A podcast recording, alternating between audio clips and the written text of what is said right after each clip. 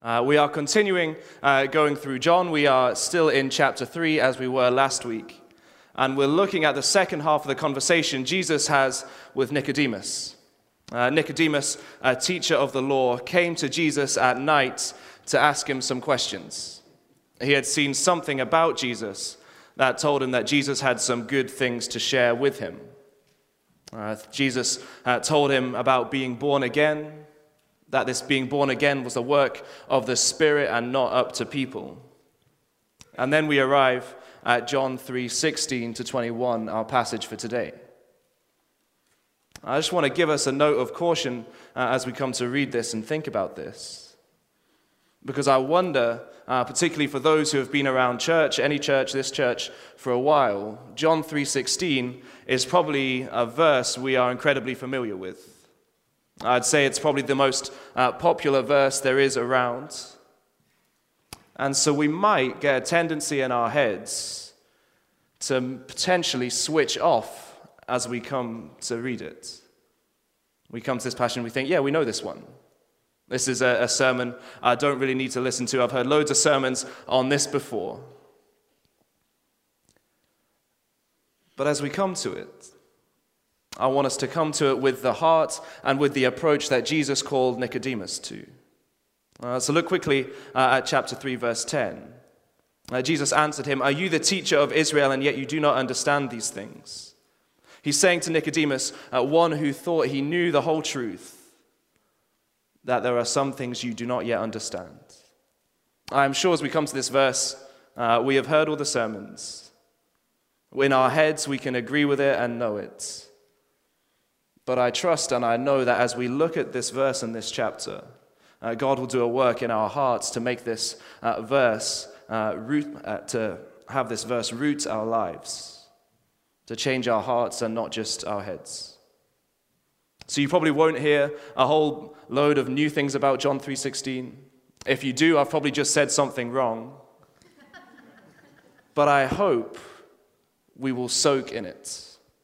We will allow ourselves uh, to spend time uh, enjoying and savoring this verse and the truth that it points to, and the verses that follow on from it. Uh, so let's read John 3:16 to 21. Uh, if you need a Bible, there are some at the back. You are always welcome to grab one. For God so loved the world that he gave his only Son, that whoever believes in him should not perish but have eternal life. For God did not send his Son into the world to condemn the world, but in order that the world might be saved through him. Whoever believes in him is not condemned, but whoever does not believe is condemned already, because he has not believed in the name of the only Son of God. And this is the judgment the light has come into the world, and people love the darkness rather than the light, because their works were evil. For everyone who does wicked things hates the light and does not come to the light, lest his work should be exposed. But whoever does what is true comes to the light, so that it may be clearly seen that his works have been carried out in God. Amen. Uh, so, in our time together, really we're just going to walk very slowly through verse 16 and the other verses uh, that we read as well will help to uh, paint a bit more light on what is going on in verse 16. Uh, we're going to walk uh, so slowly. Uh, so the, the, the verse 16 starts, the first two words, for God. And I want us to pause there uh, for a moment. We're not going to go that slowly every single two words. But it's important that the verse starts with those two words as Jesus is sharing with Nicodemus the hope for humanity, this big message of faith, this big message that Jesus has come to share, it is essential that this story of hope starts with God. This whole passage can be uh, summed up really in a series of verbs attached to God. God loves, God gives, God saves, God exposes. The story of hope starts and continues and ends with the work of God. The hope for humanity that Jesus wants to share is not a hope that Nicodemus needs to change, that Nicodemus needs to do better. I think as we look across the world, I, I think younger generations uh, are kind of falling captive to this a bit more. There is a tendency to think that hope for ourselves or hope for this world is all down to us. I was thinking more in younger generations. I think uh, they are very good at spotting problems in the world and being very vocal about them. I think there's certain uh, injustices and prejudices that have existed for a while that, um, that younger folks are, are really well able to point out. But I think a lot of the solutions that younger folks tend to offer is that we need to fix it all. That we need to make sure uh, that as we look at the problems in the world, that we are at every single campaign to stop them, that we retweet every helpful tweet, that we stand up for all causes that we be perfect. And the result of what we see from a lot of that is one blip in a social justice cause, one little bit of not quite living up to the standards we set. And there's a cancellation, there's a failure, there is a wiping out of any good that person may have done. That's on a, a grand scale as we look at hope for the world as we look at ourselves and the hope that we long to have, I think we also try and start the sentence with for us. Rather than this being for God, we think, well, well, I'll just fix myself a little bit and then I can come to God. That this story of salvation that Jesus offers, well, maybe it's down to, to me fixing myself enough first. That problems we have, either problems with sin or just problems going on in our lives, the first person we often turn to might be ourselves. John 3:16 reminds us that as we have a hope for humanity on a big scale, a hope for us, that hope is only and firmly and thankfully and joyfully rooted in God, in His loving, His giving, His saving, and His exposing. The story of hope starts with God. Uh, we'll continue. Uh, for God so loved the world. Uh, just a quick note, uh, and you'll probably have a, uh, a little footnote in your Bible. Um, but the way this is translated, at least in the ESV, can sometimes be a little confusing. Uh, this so is not a, a, so that like exaggerates something. So it's not um, church went on too long. I was so hungry at the end, or those kids were so loud, or um, that sermon was so boring. Uh, it's not one of those so's. It's a so, uh, like in the question, how so? Or we might say, it is so. Uh, so the footnote in the church Bibles uh, says, uh, For this is how God loved the world. My Bible at home uh, translates it, For God loved the world in this way. God loved the world in this way, and the way he loved the world is what he reveals in the verses to come. The world the object of that love would have been a pretty, uh, a pretty controversial phrase in the conversation Jesus is having.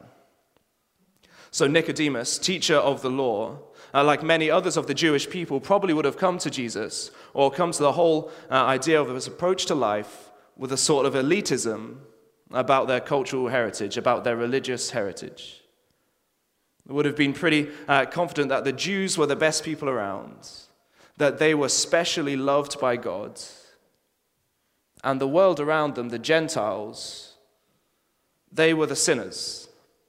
They were the unclean ones. They were the ones who did not deserve God's love. Look at the way in other stories uh, people treat the Samaritans dirty outcasts. But Jesus is telling Nicodemus that God loves the whole world. It includes all. And unlike what Nicodemus uh, thought of those who deserve God's love, uh, the Jews who kept the law, who did all the right things, this love for the world means that Jesus loves, that God loves people who reject him, who fail every step of the way who don't measure up to the standard that God sets. Uh, we see this in verse 18. Whoever believes in him is not condemned, But whoever does not believe is condemned already, because he has not believed in the name of the only Son of God. The world naturally, us as we enter it, does not come believing in God.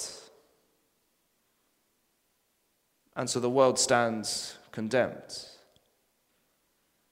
We as people, born dead in sin, part of the world that has rejected God and pushed him away, even gone so far as to hate God and to blaspheme him. And so it makes sense for us. Hey, if the world is like that, if we can say that all people, at least at one stage, have fitted into that, why on earth would God love the world so much? And so, without believing in Jesus, the world stands condemned to die, like a man sitting on death row, guilty as charged. Uh, verse 19 helps us understand more of what is going on uh, in the world and the sin of the world. And this is the judgment. The light has come into the world, and people love the darkness rather than the light because their works were evil. Uh, this Jesus, uh, already been called, as we uh, before this in John, the light of the world. But as people living in darkness, uh, we and others have, have rejected this light, continuing to walk in darkness, to walk in sin and transgression, to walk away from this God. And it is that world, full of sinners then, full of sinners now, that God loves. And as we continue, we'll see well, well, how does God actually love? What does it mean? What does it cost for God to love the world? The story of hope Jesus shares with Nicodemus, the story of hope we have, is a story that starts with God loving a broken world. We'll continue the verse. For God so loved the world that he gave his only Son uh, sometimes we uh, like to ask the question around, around Christmas time or whatever of what do you get somebody who has everything? Uh, if there was a billionaire uh, that you know, then first of all, congratulations. Uh, and also, what do you get them for Christmas? You know, they have everything, they can buy everything, it really costs them nothing. I think an equally valid question we probably don't ask very often is what can a billionaire get somebody to actually show love to them. If they can purchase anything, get anything at the drop of a hat, does that gift really show much love? As we wonder about this gift from God, we might ask what can an all sufficient, all powerful, all knowing, perfectly satisfied, wonderful God give that actually costs anything? Sure, we can recognize uh, so many things in our lives that are blessings from God, and we praise Him for those because we really don't deserve them. Only from the goodness of His heart and His love for us does He give us any of these things. I think a beautiful day like this shows us that God blesses us. But God speaks all these things into existence with a few words. But this gift, this gift is not some drop of the hat gift. This is a gift that costs God the life of his only Son, Jesus. God loved the world in this way that he is willing to sacrifice his one and only Son. What gift could God give that would cost him? He gives us his Son. And the gift of his Son as he is sent into the world. As verse 17 uh, tells us, he is sent not to condemn but to save. Uh, picture that uh, man on death row again. If uh, the victim of that uh, crime that has caused that man to be on death row turned up to the prison, there's no need for that victim to go there and condemn. The condemnation has already been given, the judge has given the verdict. As Jesus comes to the world, there is no need for him to come and condemn. The judgment, the verdict has already been delivered, uh, as we saw in verse 18, that we stand, if we do not believe in Jesus, as already condemned. That is the natural state of the whole world. And so, this arrival of Jesus cannot be to condemn because that would be pointless. But this arrival of Jesus onto the scene is to save. As the verse continues, we see what it is uh, to be saved from and saved to. The other reason we see that God gave his only Son is to expose. Uh, look with me uh, at verse 19 and 20. And this is the judgment the light has come into the world, and people loved the darkness rather than the light because their works were evil. For everyone who does wicked things hates the light and does not come to the light, lest his work should be exposed. Jesus came to save, not to condemn, and he came to expose the darkness. If you, for any reason, uh, entered my flat and it was pitch black, you might think, okay, this flat seems fine, a bit of a pong, but that's okay. But if you were to flick on the light switch, what you'd see is that a bomb has obviously gone off in there. You'd see uh, a mess everywhere that you could not see when it was in darkness. As Christ enters the world, he, as the light of the world, exposes what is already there. We just couldn't see it because of the darkness. He exposes that sin, that lack of belief in Him that condemns us. And by Him being this perfect light, we see the darkness within us. In Jesus, we see true humanity revealed. That is who we are designed, who we are meant to be, is reflections of Jesus. The way he loves and lives his life, his keeping of the whole law, his sinlessness. That is our aim. And as we gaze on Jesus and reflect on Jesus, we realize so quickly that we fall very short. We often, uh, and I fall guilty to this, uh, need to recognize that we are sinners and spend all the time looking at ourselves to, to try and pick out all the bad bits. As Jesus is the light of the world, if we want to realize we are sinners, we just have to spend time looking at Him. And in Him, we will see perfection. And the natural response to that will be to realize we fall so short. This passage tells us people love the darkness.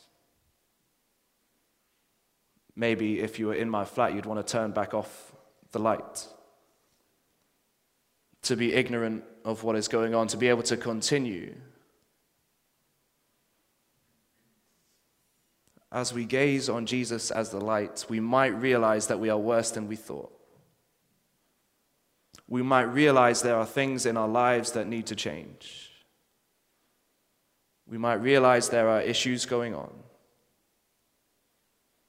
But Jesus calls us, please do not turn off the light and reject Jesus from that.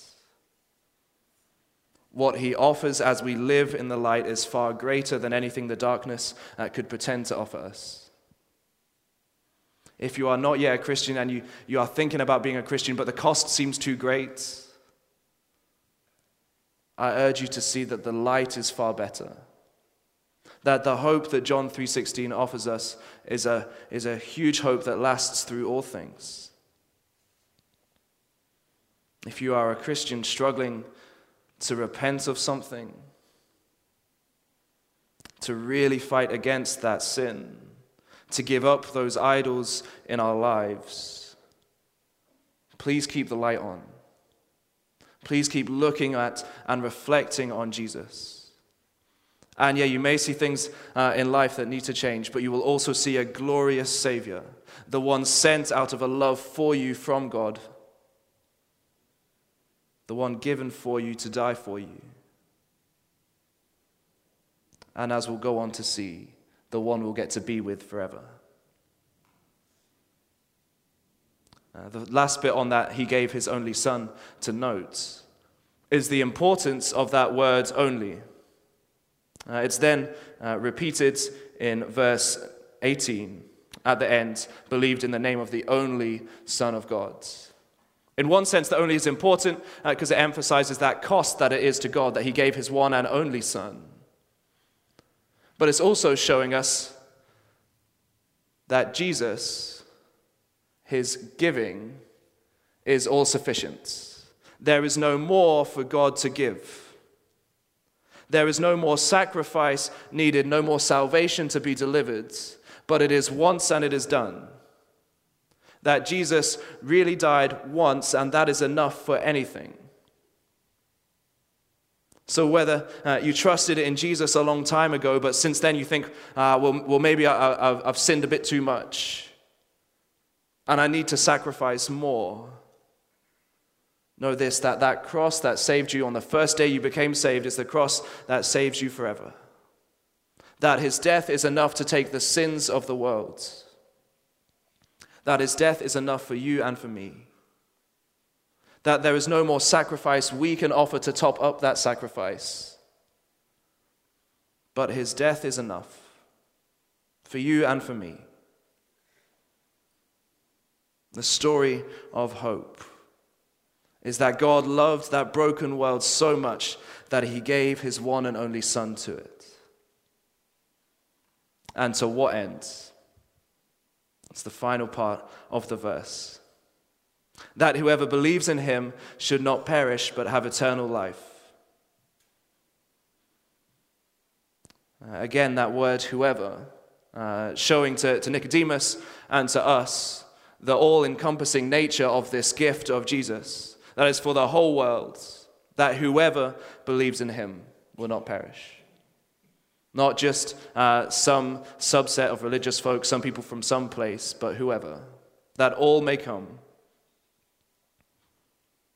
And the task, the call, would have shocked Nicodemus too that this gift to be received is not to be uh, received by following the law perfectly. Nicodemus, standing before God, would have been dependent on how many sacrifices he offered, how well he kept the law, how many uh, of the traditions he managed to keep to. Jesus is saying, with this gift of Jesus, those things offer nothing. All you have to do is believe in him. And that's so countercultural, uh, not just to Nicodemus, but to us as well. We might hear the phrase, there's no such thing as a free lunch. We think there are uh, so many things we have to work for. Really, nothing in this life is just given. You work at school for your grades, you work for your job and your paycheck, you work hard for all things. But this is a gift that is just given that anyone who comes and believes in Jesus will receive. And in believing in Jesus, uh, will not perish, but have eternal life.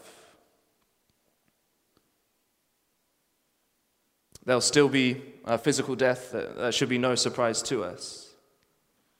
But it is pointing uh, to a hope that after that death there is a life to come. That the truer death has been died, uh, has has, that the truer death uh, has been uh, handed on to Jesus. That he has died in our place. That the death our sin deserves is paid for by Jesus. Imagine again that man uh, sitting on death row.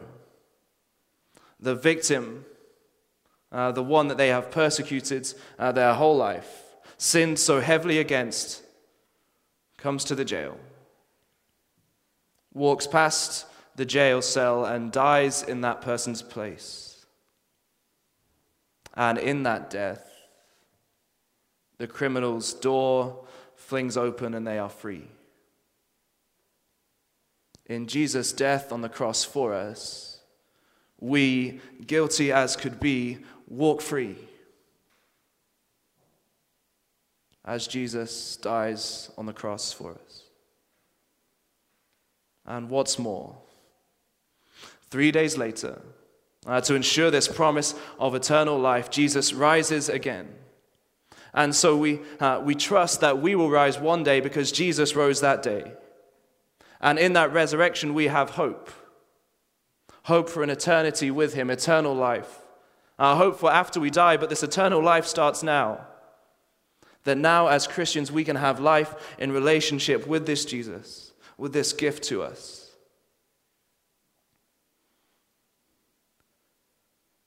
For a long time, this hope of a life after death to me seemed more like uh, a nice idea we, we, we hear in church. Uh, but something, and I, I just want to blame age on this, that I guess I, I didn't really count on that much. Okay, see, maybe in a lot of years that'll become a hope that is more real to me. And it really wasn't until uh, attending funerals of, of family members or others in the church that I saw what a difference this hope of eternal life makes. That as we go uh, to the funeral of somebody who believes in Jesus, we go there knowing, even rejoicing, that we will see them again one day. That that is our hope completely unique to any other hope this world can offer. That that is our hope that cannot be taken away. At my grandfather's funeral last year, we read uh, a lot of the words of 1 Corinthians 15, rejoicing that death is defeated. I remember as my, uh, as my dad gave a eulogy, he ended it uh, with tears in his eyes, looking forward to the day he would see his father again.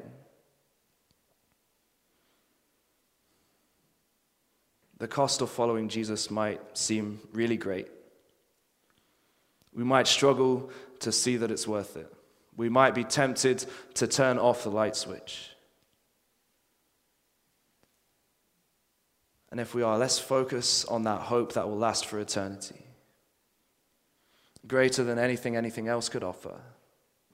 A hope only found in Jesus, a hope given to us freely, in love with joy.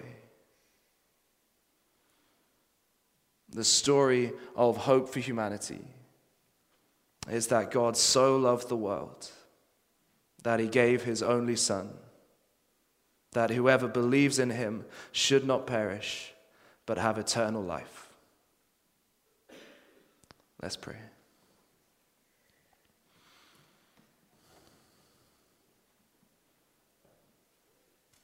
Lord, thank you that you have uh, shared with us the hope that we can have. A hope that starts and ends with you, not a hope dependent on us. Thank you for your love for the world, despite the world's hatred of you. Thank you for this free gift of your one and only Son. Thank you that he gave his life for us. that we will not perish, but we will have eternal life. Lord, would that be our hope that burns so deeply into our hearts? That we long for and look forward to eternity with you. If we are not yet believing in our hope, I pray that you would change our hearts to believe in it. If we are struggling uh, to believe it because of uh, trials or temptations or anything in this world, would you make Jesus just so much more visible to us? Thank you for this glorious news. Help us uh, as we go from this place to continue to soak in the news that you have for us, in the Son that you have given to us. Amen.